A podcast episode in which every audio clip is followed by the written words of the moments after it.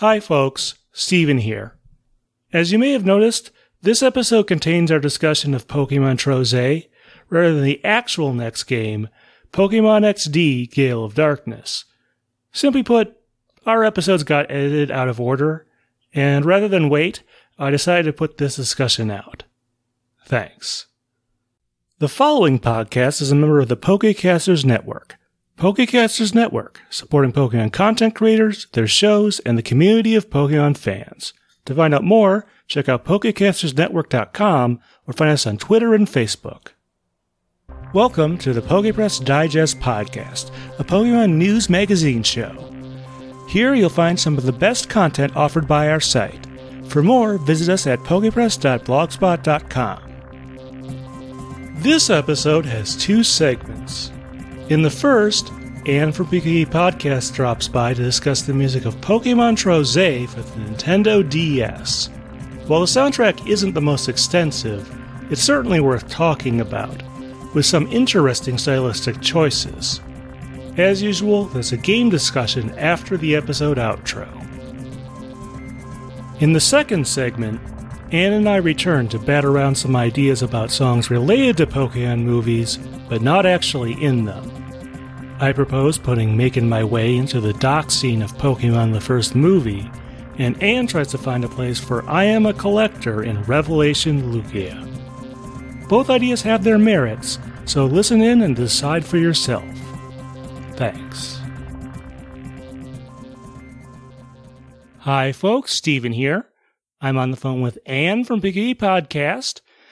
And this time around, we're doing something a little bit different. We are going to discuss the music of a Pokemon side game, but this is actually going to be a bit of a double header discussion because we're adding in a secondary segment where Anne and I, we've each picked out a song that is related to a Pokemon movie, but not actually in it. And we're going to discuss our ideas for actually putting it into the movie. But in any case, for our side game music discussion, this time we're going to be talking about Pokemon Trozei. Now, some of you may actually know this is Pokemon Link. This is a DS game that was released fairly early ish, uh, certainly before the first main games were released uh, for Pokemon on the DS. Let's see, it was developed by Genius Sonority, so these are the same folks behind the Colosseum and XD Gale of Darkness games and a few more Pokemon games down the line that we'll probably mention at various points here. Uh, looks like it released in Japan on the 20th of October 2005. So, um, within the first year or so there. And then in North America, came out on March 6th, 2006. Australia was April 28th, 2006. European Union was May 5th. 2006. And then Korea, for whatever reason, we've seen this before, I think, with Pokemon Dash. They got a very late release in 2007, in May 17th, 2007, which is a bit odd. So, first of all, we'd like to get a little frame of reference here for each of us. And did you play this game back when it came out? Uh, how did that happen?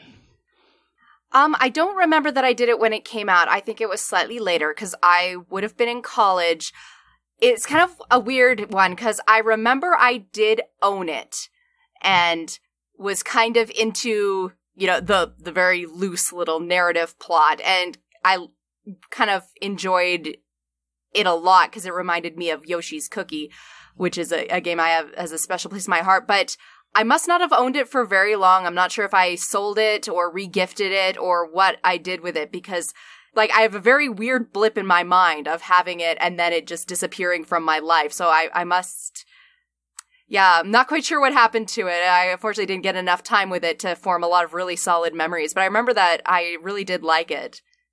Yeah, I, I still own my copy, which I'm guessing based on the date I must have gotten around Easter. Maybe I, I was in college at the time, so I might have bought it with my own money, um, or I got it as an Easter present and uh, played through it. it. it. may not be the most substantial game. We'll talk more about the game itself uh, in our bonus segment.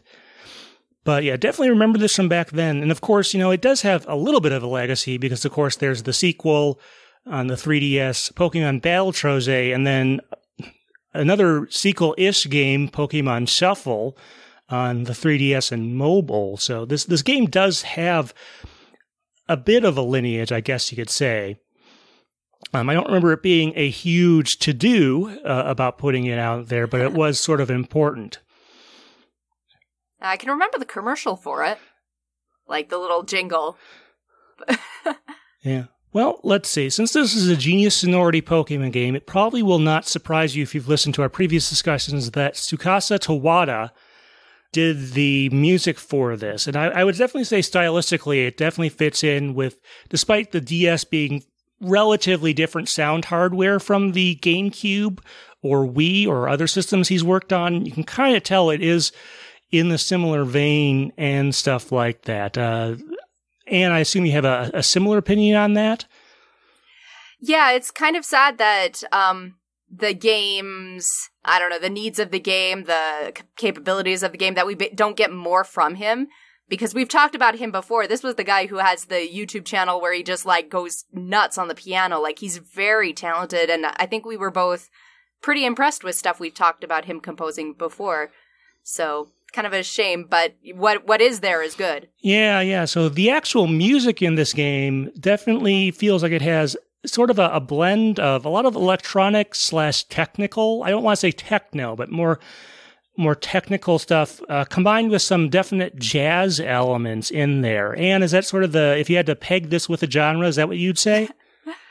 um, if I could, uh, yeah, I would kind of put it in there. I'm definitely feeling a lot of, of jazz vibes. Again, I'm just kind of a, a sense of somebody who composes with a lot of instruments, who can compose in a classical style with a lot of different motifs and things. Like just everything feels very full and not like just one keyboard and a backing bass line. Yeah, and I guess those genres make a certain amount of sense. The the game you you alluded to the story a little bit. It does have sort of a spy motif in there you're, you're I forget you're you're with Team Sol S O L, and um, you're going against the Phobos Battalion or something like that. So having sort of electronic as well as some jazz elements or maybe some of the more sneaky stuff kind of does make sense. But uh, as those of you who play this will know, the music in this game is uh, not particularly, it's not a particularly huge soundtrack. Let's put it that way if you look up this soundtrack on YouTube or something, there are complete OST videos that take about eight minutes. Pretty much all the game's music uh, consists of very short loops.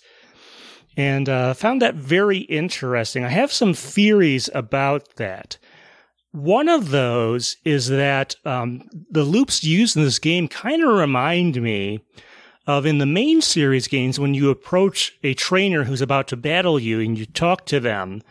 Um, they're not a major enough character to have a theme, but based on their trainer class or whatever, they usually have a short little ditty that plays while their text box displays as they're about to challenge you. And did you get that kind of vibe from some of the music in this game? Kind of, yeah. It's it's hard to say just because again, there's not a ton of it. It's a real little burst of music to really quickly convey whatever the situation is, whether it's we're about to start a battle or a really quick little flitter of music to evoke the mood. It's it's kind of got that kind of a vibe to me. It's just a quick put you in the place and then we're done.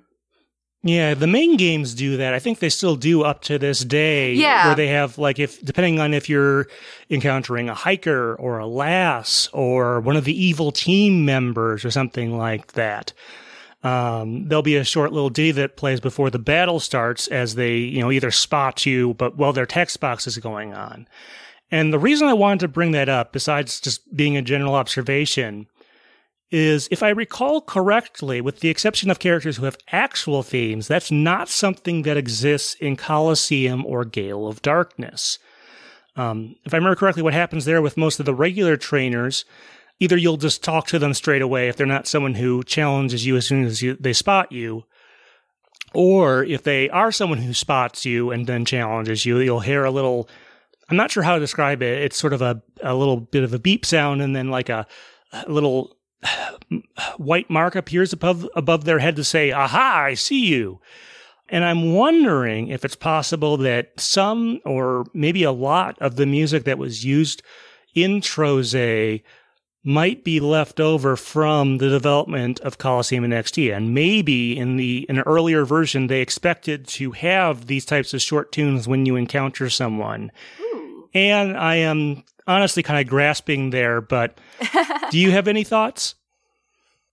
That's a really interesting uh, possibility. I mean, one of those things that will y- you and I will probably never know for sure, but like that brings up some interesting thoughts about um maybe directions they were trying to go with Colosseum and maybe the way that um as you said the little ditties play depending on which trainer you encounter now like maybe th- these ideas have evolved from previous games Yeah, it, it'd be interesting to know. I didn't, you know, try to to contact Tsukasa, who is a, a little more uh, in contact with some of the fans and some of maybe the, some of the other folks, but it is an interesting hypothesis. I mean, there's there's certainly other possibilities. It could be that these were like some some ideas that uh, started on, but couldn't generate a, a full, you know, multi-minute tune from, and they decided to use these. It's also entirely possible that you know this sort of blended in with the development of either you know Gale of Darkness or Pokemon Battle Revolution for the Wii, and um, they maybe originally planned to do something that was uh, had longer tunes and stuff, and this is about what they had time for. Uh, it is tempting to sort of map some of the songs here. You know, once I started thinking, well, maybe these were trainer introduction tunes before the battle starts. See if I could map these to various things because XD and Gale Darkness have some obviously Western qualities, but there are a lot of high tech places and you know even a few you know sillier characters that some of the songs in Trozei might work with. mm-hmm. yeah So I don't know, Andy, have anything to add to that?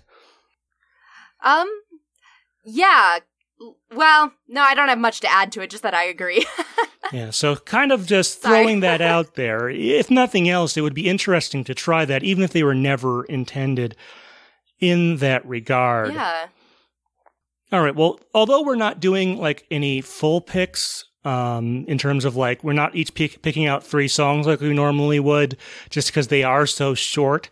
Um, I did want to mention they do try to match some of the tunes with some of the characters. Um, like there's a, a bit of a weird slash creepy one for Mister Who's Den. There's a lot of lot of electronic stuff. Um, and did you want to just briefly mention one or two of the tracks there without going too far in, since there's honestly not a ton of material? yeah a couple that stuck out to me were um panic. Like that was kind of one just because i don't know it just sticks out at you. It kind of gets the anxiety going. They've got a lot of fun characters in this like with mr um mr who and the phobos general. So let's see phobos spear rising was a fun one. So just kind of bringing that into our, our sort of overall opinion, I mean, th- they did use good instruments. They use good samples. It's just kind of that these are very short loops. And I think that, to be honest, works to the detriment of the game a fair bit. I mean, yeah, the actual stages, with the exception of a few that are really big, uh, the warehouse stages aren't too long, but I still found this to be honestly pretty repetitive there, and it did sort of get on me. I don't know. Anne, did you have thoughts in that area? I'm I'm on the one hand, the type of game that Trozei is, you have to focus. It's like Tetris in a way. You have to focus really hard. So, I'm, and I'm not sure where things fall for people. Whether you want something that's you know fun and and motivating, but also a little repetitive, or if you want something a little bit more involved to kind of keep your brain loose, I guess.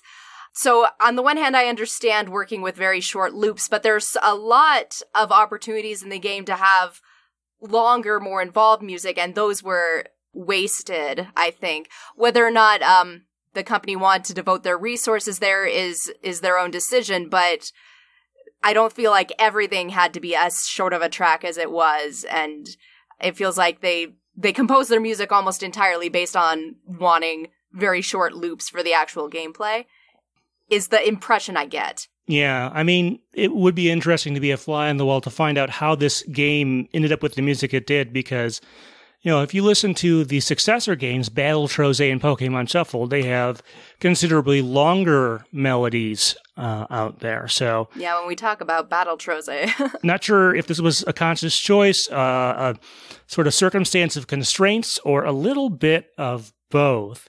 But yeah, so that's kind of the the music of Pokemon Trozei. If you have any thoughts, please do give us a comment either on this video or you can always email us at pokepress at gmail.com. As far as I can tell, Happy Together's use in the first Detective Pikachu trailer wasn't because of any super specific lyrical parallel with the plot of the film. Sure, Tim whips out his phone a few times, and occasionally acts a little crazy, but really it seems that the song was meant to highlight the buddy cop aspect of the movie, and perhaps to suggest that Tim and Detective Pikachu might have wound up with each other for a reason. Musically, the song's melancholic verses and incredibly bright chorus parallel the film's darker but not too dark tone, and to a certain extent the personalities of the main characters, with Tim being more low key and Detective Pikachu more energetic. With all that said, however, I'd be remiss if I didn't mention that this isn't the first time the song has come into Pokemon's orbit. Fans of the original N64 Smash Bros. will remember that ads for that game also used this tune, adding another level of nostalgia to the mix. Anyway, do you have your own thoughts on any of this? Feel free to let us know. Thanks. Okay, so for our second, I guess you could say, segment here, since Trozei didn't take up as much time as, as some other games might have, I decided it would be fun to do sort of usually in between generations we do these breaks where we come up with a fun topic to discuss like you know disputed pokemon songs or pick a band that never did a pokemon song and pick three of their songs that might work as pokemon songs and stuff like that i figured since we had some extra time uh, with this game that we could have a mini topic to go in here. So what I came up with was add a song to a Pokemon movie.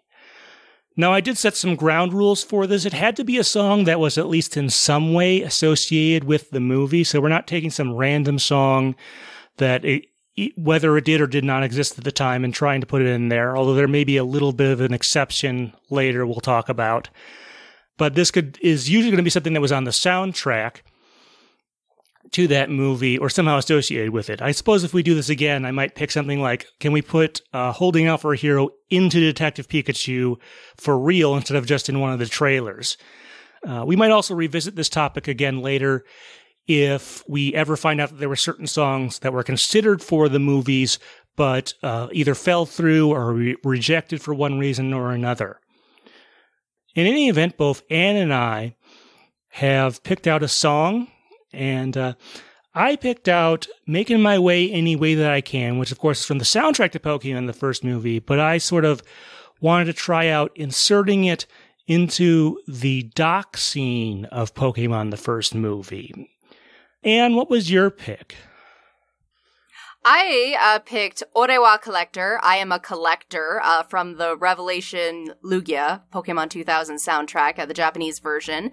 And I was planning to insert it into the scene where the kids are all captured in his evil floating lair. And he's explaining his, his plan and his history and sitting at his chessboard and figuring out how to catch legendary birds. Yeah, so this will actually be pretty fun. We get to talk about some various concepts and involving music and stuff like that. We'll start with my choice, which was to attempt to put making my way any way that I can into the dock scene of Mewtwo Strikes Back, Pokemon the first movie. So, um, I did make a mock up of this, but for copyright reasons, I can't really share it either live on video here um, or through the audio stream. Uh, if you do track me down at a convention or something like that, I'll try to make sure I get added to like my, my cell phone or something like that so I can show it to you. But just to sort of set the scene, so this is the part where uh, our heroes, Ash, Misty, and Brock, are headed over to the dock to catch the ferry to New Island. And then we cut to the inside of there. And uh, this is where you have the uh, chill out, Raticate, Kingler, save your energy, and all that stuff. So we get to see some of the trainers who are already there, and we pan across the area there. And then Ash and company come in there, and they're sopping wet. And like Pikachu actually shakes the water off of him, uh, off of himself. So it, it's that part. There is a second part to that scene, of course, which is where uh, the characters are told, oh, there's not going to be a ferry. It's been canceled because of the weather. That is not the part I'm concerned about. It's just this first portion here where we get to see sort of the establishing interior of the the harbor building or whatever it's called. So, if you don't recall the song itself, Making My Way Any Way That I Can was written by Diane Warren, legendary songwriter, still active today. It was performed by Billie Piper, who I, am guessing some folks out there will better know as an actress. Um, she has a variety of roles, including uh, Rose Tyler in Doctor Who. The song itself has a triumph over adversity theme. And it actually has a, fairly long arrangement history. This is not the first version of this song to be published. It was not actually written for the movie, but it does work very well. Um, if you want to know more about the whole history there, I would suggest uh, taking a look at our Disputed Pokemon Songs episode that I published, I think, back in November. We recorded it last summer, and I put the episode out in November of last year. If you want to listen to this, uh, officially anyway, um, you can either pick up a copy of the Pokemon the First Movie soundtrack or a copy of Billie Piper's uh, Walk of Life album, but it has to be the Japanese version. And do you have any sort of first impressions? Like if someone had just suggested this to you, what was your sort of first thoughts be? Well, um, definitely I see the potential. Like, um, it's kind of a place where the trainers are all brimming with um like excitement and what's gonna happen and we're we're about to face a challenge. They've all gotten this invitation to go face the greatest Pokemon master on New Island and there's a there's high waves and adversity that they must now triumph over. Like I see that concept. Like I was a little uh, surprised by like where you decided to end it because I feel like this song could have propelled it into. So I, I'm interested to hear you talk about your reasoning why there. Yeah, so the way I implemented this in the video I made up is I, I made this what's called source or diegetic music. And what that means in music terminology is that the music itself actually exists within the world of the movie or the TV show or whatever. So, for example, something that would not be diegetic music would be something like, uh, in the first movie would be like the opening theme song or Brother My Brother those are songs that we as the audience can hear, but that the characters in there cannot hear, presumably. Likewise, with the actual score of the movie, it's not something they hear. Instead, what I'm doing here is my intention was, and not to insult this song at all. It's a good song, but I thought it would work as if it were being played over the PA system at the, the dock uh, sort of as music or something like that. Like I said, not an insult against the song. I really do like it. We talk about it a lot, um, and that's for a good reason. So, in order to make that work in the sort of video that I mocked up, um, I had to sort of mix it down to mono. I took out some of the low and the high end. Um, and I also tried to get it to an appropriate volume and stuff like that. Uh, so much so that Anne, the first time she viewed the, the video I, I sent her, um, actually kind of missed the song in there because it's not supposed to overpower the dialogue or stuff like that. So, it, like I said, those are some of the constraints. If you want to learn more about this type of dynamic and stuff, one podcast I recommend, by the way, is called The Soundtrack Show. Uh, it's put out by iHeartMedia and they talk about this in regards to uh, a wide variety of movies they cover. They were about to actually do another part of their Ocarina of Time series. They cover movies, video games, stuff like that. But uh, definitely recommend that one if you want to learn more about some of the mechanical aspects of how score is used in movies and games and stuff like that. All right. Well, having kind of said all that, there's actually one little uh, other wrinkle in all of this is actually I suppose one reason I was okay using this over the PA system there is there's actually a PA announcement in this scene where the um, whoever's like coming over that says Officer Jenny to the uh, the, the doors or whatever it is. And um, you know, if this were a real PA system, the song would actually have like totally cut out there and then come back once the announcement's finished. But to make it a little more graceful, I did try to just drop it a few decibels. All right, Anne, I've been talking long enough. Uh, what are your kind of thoughts on what I put together? We'll go into more details, but uh, what do you kind of think? Uh, well, that's a really cool idea. Yeah, as you say, the first time I heard it, I actually didn't even hear the music the first time. And when I finally turned it up, I was like, wow, it sounds like it's coming over the intercom.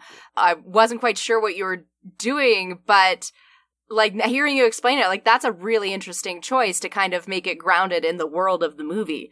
And yeah, like I'm starting to really kind of grow into it and you know, it feels like a song that they would play in a in a Pokemon Center type situation over to and like something that the trainers would want to hear is songs that kind of pep you up a little and make you feel like you can do anything um, as you're traveling on your journey. So I'm I'm starting to really come around on this idea. This this could have worked in the movie, I think. Yeah. One of the main reasons I just uh, left it in that first part of the scene there is uh, once you get into the second part there, things get a little more serious. And also there's some score elements. This first scene, part of this scene here has basically no music in it. There's no score. Not to say that there's no evidence I should make clear that I've found that says they wanted to put this song in there or any song in there for that point, for that matter. Um, but I figured it was it was worth a try. So just to be clear about that. Now I did actually do a couple different variations to try and put it in there. Um, one of them, I started at the chorus where it goes, you know, if the river's too wide, I'll get through it. If the mountain's too high, and it gets into a little bit of the second verse. And then I did a, a, second version where it starts right on, on the second verse. You know, so many times I played in someone else's game. This time the game has changed. Time I'll make the rules. What we don't obey is fool. So on and so forth there. And I was, in a way, kind of going for two different things. Uh, and I, I guess I'm putting you on the spot a little bit here, but I wanted to see, did you sort of catch the difference there? And do you have any thoughts? I agree. Um, yeah, the first uh, version you did, um, I kind of felt like the the rhythm of the song never seemed to overpower and the lyrics as well and just the general tempo and vibe the song gave off. Um, in the first cut you did never seemed to overpower the scene that was taking place. Uh, the second version kind of stole a little spotlight in a way. It, it just just the nature of where you start and the energy that it's bringing in it kind of made you pay attention to it a little bit. And i don't think either one is necessarily good or bad because there are a lot of times in movies where they chose a particular song for a particular scene for a particular reason and they want it to take center stage. They want it to be a character. Brother my brother is probably a good example. That move that using that song there they were never intending it to be in the background. Like that song is playing because they want you to hear the lyrics for Brother My Brother and extrapolate meaning. So I kind of, like for me, I think in this scene, the first cut you used just seemed to mesh better with what was happening.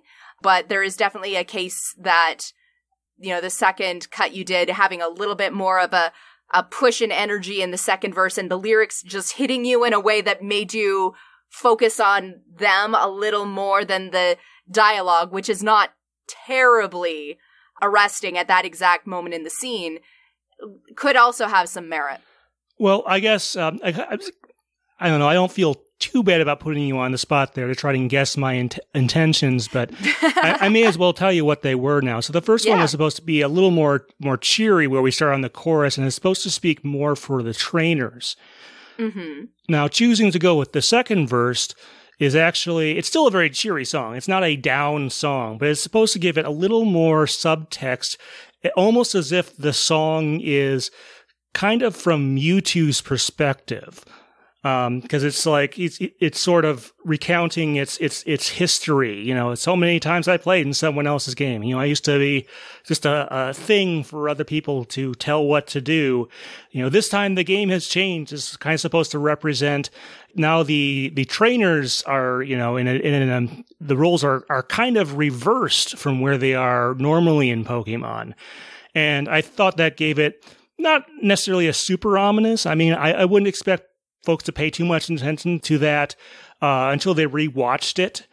Um, because, like I said, the music is, in the way I edited it is not supposed to overpower the scene itself and the dialogue that's happening in there. But that was sort of the the logic behind those two choices.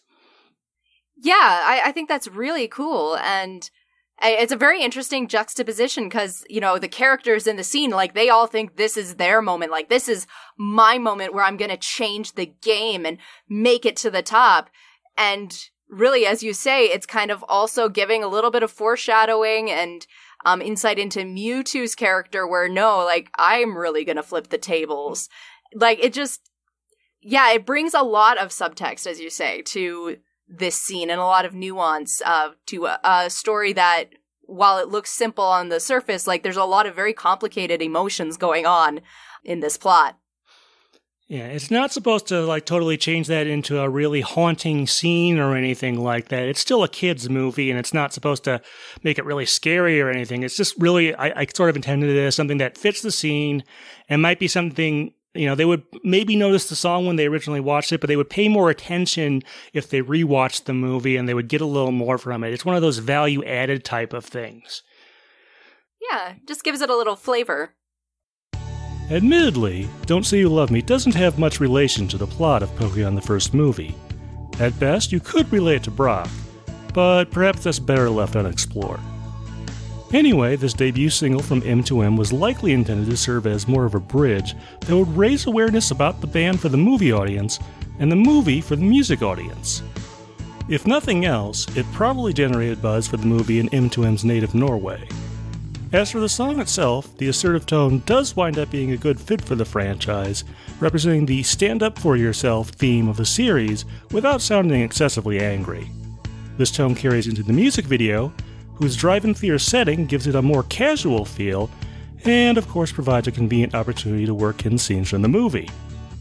Speaking of the movie, have you ever noticed that the names of the two featured Pokemon line up neatly with the name of the band? Nice bonus, I suppose, but it's obviously not the only reason they were selected.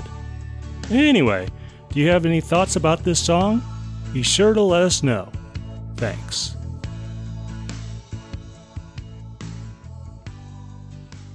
All right. Well, I guess with that out of the way, we may as well go on to your pick. So your pick, Anne, was I Am a Collector. This is from the Japanese album that goes along with the second Pokemon movie, Revelation Lugia. Um, and it's a character song for, well, the Japanese name is like Galardian or something like that. And in the US version, he's not named on screen, but officially his name is Lawrence III.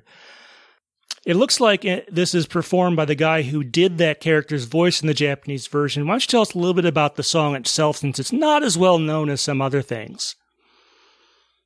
Right. Uh, so this is um, an image song, which uh, is a lot more common in Japanese uh, anime CDs than it is kind of for a lot of English soundtracks. But the idea is like usually every main character in a popular anime will get an image song, which is kind of sung from that character's perspective, usually by uh, the voice actor in question.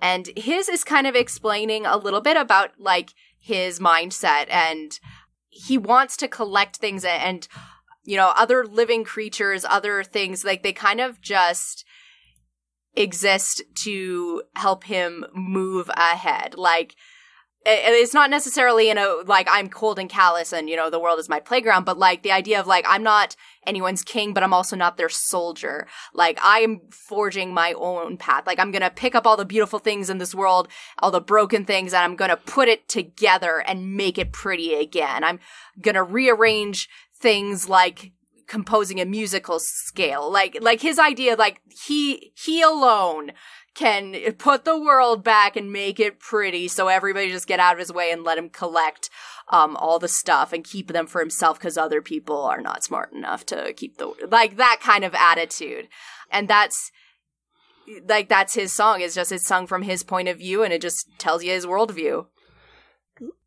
that's interesting. Uh, can you describe the song stylistically? I did re-listen to it for this discussion, but why don't you go ahead and do that? Uh, okay, so this is I don't know, like it kind of strikes me as not um not an opera, but like an operetta. Like it sounds like the number where like they have a quick scene of dialogue and then everything stops and it's very um big voiced and like you know this like it's just a very it's sung in a very dramatic way. Um, it, it's not a ton I feel going on musically. It's kind of like I said, that's kind of why I feel like um, it kind of feels like it should be in part of a play of some kind because um, it exists to tell you a thing, but the music itself feels like it's only kind of there to support the the dialogue that's going on. You know, one of the comparisons I made in my notes was Phantom of the Opera, by which I specifically mean I'm not an expert on it, but like the Andrew Lloyd Webber Phantom of the Opera from like the late 80s or early 90s or whatever it was. It it kind of gives me that type of musical vibe. It's got like it's it's kind of a, a menacing type of track a little bit, but not in the most serious way. Like it's not designed to really scare people so much. You know, stylistically, I honestly think it's kind of a, a fair bit over the top, and I can kind of see. I, I don't know if the dub made any effort to try and get this. Although part of me would love to have this uh, sung by their first choice for the voice of Lawrence III. They try to get Hi, folks, Stephen again. Well, I found several places that mention what I'm about to say here. I couldn't find an actual primary source. If you know of one, please send it our way. Thanks. Patrick Stewart for that one. really? Now, heck yeah. Well, I don't know that I would prefer him as the in thing voice, I'm sure he would have done a fine job. And he probably, if he could trade it for his role in the emoji movie, he would come out ahead. but, um, um, maybe I'm just used to the guy they actually got for the second movie. But, um, I mean, he is good too. I'm not going to lie. Yeah. But, but, um, I don't know. That was a little bit of a jumble of thoughts, I suppose. There, it's it's very theatrical and mm. more so than even a lot of the stuff on the like the English uh, pop album soundtrack. So I guess that covers it more or less stylistically. Where would this actually be used in your mind? You didn't make a mock-up video like I did. No. But uh, where do you think this would be used? Would would would the guy actually sing it in the movie or? Okay, so I have two pitches. One is the tame version, um, that the producers will like. Uh, and that's where, like, um, it's kind of playing as instrumental music mostly. Maybe occasionally, um, if there's a moment of no dialogue, uh, where he's just walking, maybe a little bit of the chorus kind of lyrically comes in, but mostly it's just instrumental as he's kind of coming down and from his little elevator thing and you're seeing these dramatic shots of the ceiling and he's talking to the kids of I am merely a collector. Um you know doing all of his evil villain I'm monologuing and explaining my plan and dramatically looking out of windows and trying to catch the birds. That is a place where I think it could work really well. But my other thought um, my slightly more radical thought was that Team Rocket basically gets a whole song and dance every time they show up what you know it's really not that out of the realm of a pokemon movie for a character to just break into a routine. So i you know like we'd have to reanimate some things probably but i would love to have him coming down from his stand with the angels on the ceiling and he just belts out in his grand theatrical way that he is a collector. And I apologize earlier. I, I think I've been reading this title wrong. I think it's Warewa collector, but it means the same thing. Either way, he'd just burst into song and like just have a villain moment. And I think it would work perfectly for this movie. Well, to be honest, I'm a little more down on that second suggestion just because that's fine. Going back to Mewtwo Strikes Back Evolution, I was not the greatest fan of the song and performance that the not the D Viking Team Rocket had in that one. um, I wouldn't say it was the awfulest thing, but it, it felt like it made it so that it was no better than a lateral move at best. But so I'm not sure how this one would work. I, I will say the Pokemon 2000 Revelation Lugia does kind of blur the line between what we talked about earlier, which is, you know, diegetic and source music versus music that only the audience can hear. Cause you've got like in the short, you've got the Dance of the Blossom part in there where obviously the Pokemon voices are in universe, not so sure about the background music. And then of course you have the flute playing, which, you know, when Melody plays her flute, it's it's obviously in universe, but not so much probably the orchestral accompaniment that comes at the climax of the movie. So I don't know about this about that second idea. I mean, if we go back, I know in the dub that the collector does have an orchestral theme that goes in there, nowhere near as recognizable as Lugia's or the dee dee dee dee dee, which I think is part of, which I think is the the chosen one or Ash's theme in that movie. Um, but there's definitely a motif that when he appears does come in there every now and again. And I think the Japanese one has that too. I don't know. It's a, it's an interesting idea. I will absolutely give it that. Uh, anything else you want to uh, stake to your cause or whatever? um, just that you know, every pitch meeting, every ideas meeting needs at least one person who's gonna come in there and say something crazy, so that we can find the happy baseline. And I'm happy to be the one who comes in and says our villain is gonna sing and dance, and and therefore find a lovely track on our soundtrack where he gets to have his moment. Well, you know, one other comparison I wanted to draw in all this. Sorry, this doesn't follow so well from what you just said there, but uh, going back to the lyrics of the song. Well, I do think the song itself is is kind of even for even for a children's movie. I think that song is kind of over the top, given where Pokemon usually goes with these types of things. However, the lyrics you mentioned there, to be honest, uh, at the time, well, the guy was alive, but um, definitely nowhere near as famous as he is now. Lawrence III kind of reminds me of like a, a, social media company CEO and the way he sort of brushes off certain consequences, the actions of others, stuff like that. Like I didn't freeze the the the, the ocean over. That was Articuno. He doesn't say that, of course, but you can kind of get the get the vibe there. He kind of reminds me of Mark Zuckerberg, to be honest. and like when he's testified in front of Congress. Um, I guess it's Pokemon 2000, so we have to get political. But um, but uh, that's like like if they ever remake this, I would tell the person to mostly stick to what the the 2000 dub did, but see if you can work in a little bit of like you know Dorsey or Zuckerberg or Bezos or something like that. Um, into the performance there. And some of the lyrics in the song you mentioned about that do sort of fit in there. So maybe not the song itself, but I think there's some elements it gets right about the character, or at least my perception mm. of it. Strangely enough, from from watching the dub. Yeah, no, they've definitely for a, a character that you know his name never gets said on screen, and we don't really see much of him further on in subsequent movies. Like, you know, he's a very understated character, but there's a lot of subtlety and nuance and stuff that is very relatable today and like I don't want to get all man hatey on this podcast, but like his his attitude is something that I encounter in a villainous way in my world now. And, you know, luckily you know, I don't got legendary birds freezing up my world, but I think you're right in like um were they to remake this movie, it's definitely worth considering to try to lean into some of this a little bit to look at this again and see if there's a way to just bring it out a little more in some way because I think a lot of people can relate to uh, having to deal with a person in power with such a mindset.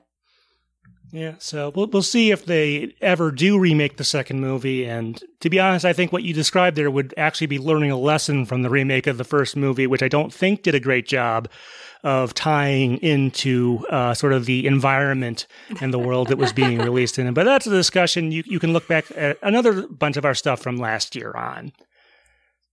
All right. Well, if you have any other ideas of songs that are at least have some relation to a Pokemon movie that you'd like to have actually be in the movie and not just on a soundtrack or in a commercial or a trailer or something, feel free to let us know. And uh, I guess speaking of that, we have some feedback to go over. So a couple weeks ago, I did an unboxing of a CD from Mexico that was a little bit unusual. So, so this is a promotional CD that was released through a pizza chain that's in Europe and Latin America called Telepizza. And uh, it's it's basically kind of what you expect. It's a S- Spanish Pokemon CD, and it's got a, just a couple tracks on it. Um, I did an unboxing, like I said, uh, we have a comment from DDD033 um, talking about uh, Atrápalos Ya, which I guess is the Latin American Spanish, more on that later, version of Gotta Catch 'em All. said I did a good job with the English translations, which I, I will take that. Uh, I've never formally studied Spanish, so I don't claim to be all that great at it. Um, and then they have another comment on the same video that goes into a little more detail. This is from Nelsatop9x, and he points out that in 2017, they started using the uh, Spain uh, slogan, which is Hazte con todos. Hopefully, I said that kind of close to right, rather than the Latin American. They sort of merged them together. Um, which which he points out, you know, it's not really they're they're rather different dialects. It's it's probably even more different. It sounds like than the difference between like American and British English or Australian English or Canadian English. Like it's even more different than that, and they just wouldn't use that word in Latin America. They might know what it means, but it's not the quite the word they would use. Um, and he also has some more details on uh, Telepizza itself. It's also apparently related to a chicken restaurant, Pollo Campero. So if you ever visit Latin America, those are some places for you to check out. But Anne, I wanted to sort of run this by you. You've talked in the past about how there used to be a separate Canadian French dub. Yeah. Uh, because not unlike like British and American English or Latin American and and Spain Spanish, there are some differences between Canadian French and French or France French. Um, any any thoughts on this whole thing here? Um, like I don't think uh I mean, don't quote me on this. I don't think like that particular catchphrase changes. Um, but it's, yeah, extremely true that French Canadian English and French, sorry, French Canadian French and French French are very different things. Um, to the point that, uh, school was, uh, it was kind of a contentious subject whether they taught us, uh, French French or Canadian French growing up in school. And I definitely know my bilingual friends, um, who went to the, French only side of my school had a lot of opinions about that. Um, and, and definitely noticed when they, you know, left, when they left, uh, the Montreal, Quebec French and, you know, traveled to actual France and had a, noticed a lot of differences, um, from the accent to actual word usages. Um, but right now I also work in a Mexican restaurant and we have a lot of people from various countries in Latin America and my boss has told me like you know the peruvian spanish is very different from chilean spanish and i, I assume that is the same for it looks like a net uh, what our listener here is from el salvador. I assume it's the same there where like the language can differ widely. I can only imagine how different it is across the ocean in spain. So um yeah no that's a thing and, and it's fascinating. It's kind of cool uh, language usage by the way, I, am sure I've seen it somewhere since I have a bunch of international versions of To Be a Master. What is the French equivalent of Gotta Catch 'em All? oh my gosh. Okay, let me uh let me Google because it's been a long time since I've watched it. I think it's Attrape le um Attrape le. Or or maybe just Attrape tu, but Attrape le tu would be, I think, more correct. Yeah, I, and since, you know, gotta catch them all is not exactly grammatically correct either, so, you know, I, I will certainly cut uh, the French some slack on that one. But yeah, so that's kind of what's there. Just a reminder if you have comments on this or anything else we've talked about, uh, you can always drop us a line, either a comment on this video, or you can drop us an email at pokepress at gmail.com. All right, so we go in North American release order. Yeah, we're going back to Trozei because the game that came out in North America after Trozei is Pokemon Mystery Dungeon, Red Rescue Team, and Blue Rescue Team. I think I can hear some of the folks at home doing a fist pump. Yeah, Come, come and come and celebrate. You've been waiting for this. With all due respect to all the other side game music that we're going to discuss and have discussed, there's some great stuff out there. But if I had to pick one sub series or spin off series that has the most attention paid to its music, it's the Mystery Dungeon series. So I have wanted to get to this for a while and we're finally up to it. Now, just to, clarify, there were two versions of this game. Red Rescue Team was a Game Boy Advance title. Blue Rescue Team was on the Nintendo DS.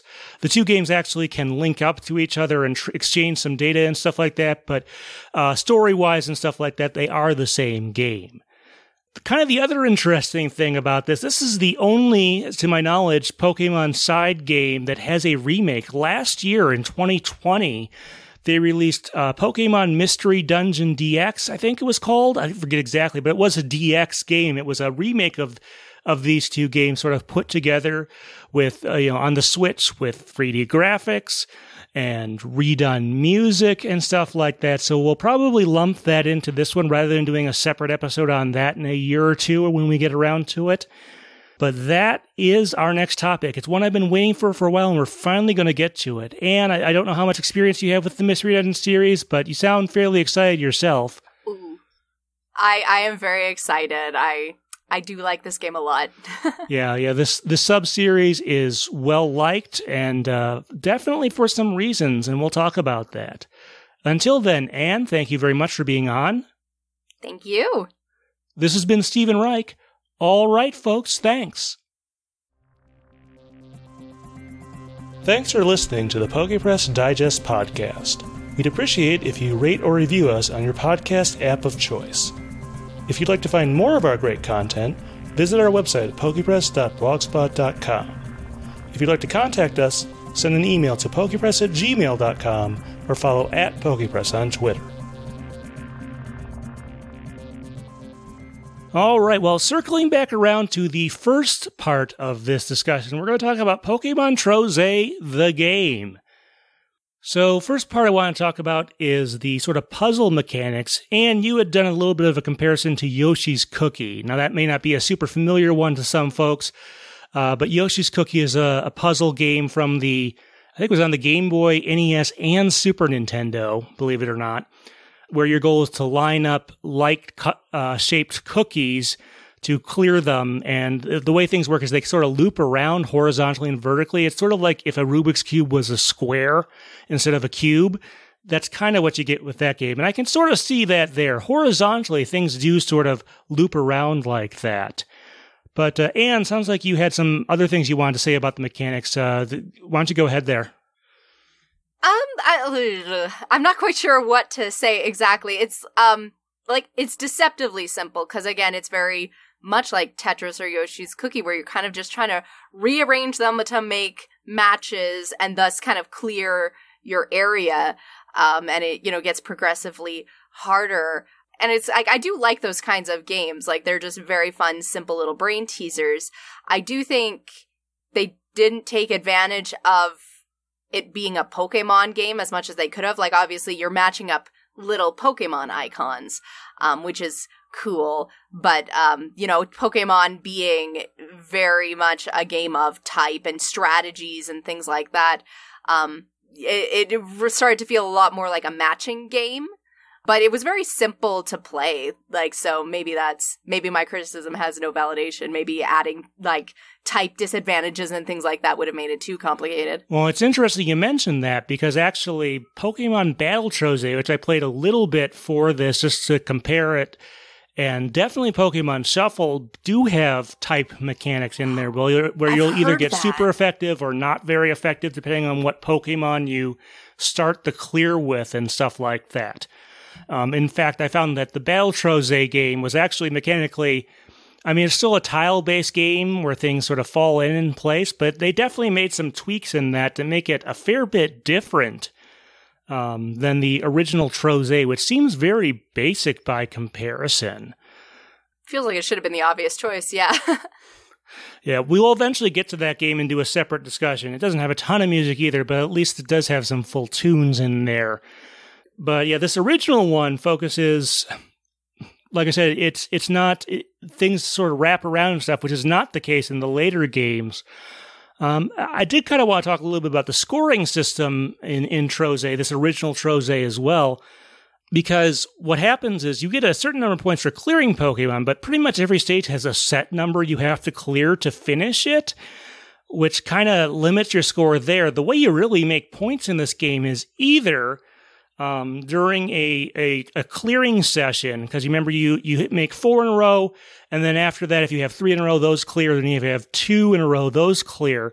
Your kind of goal there is if you can get it to where there are no tiles left in play at the end of that, you get a bonus.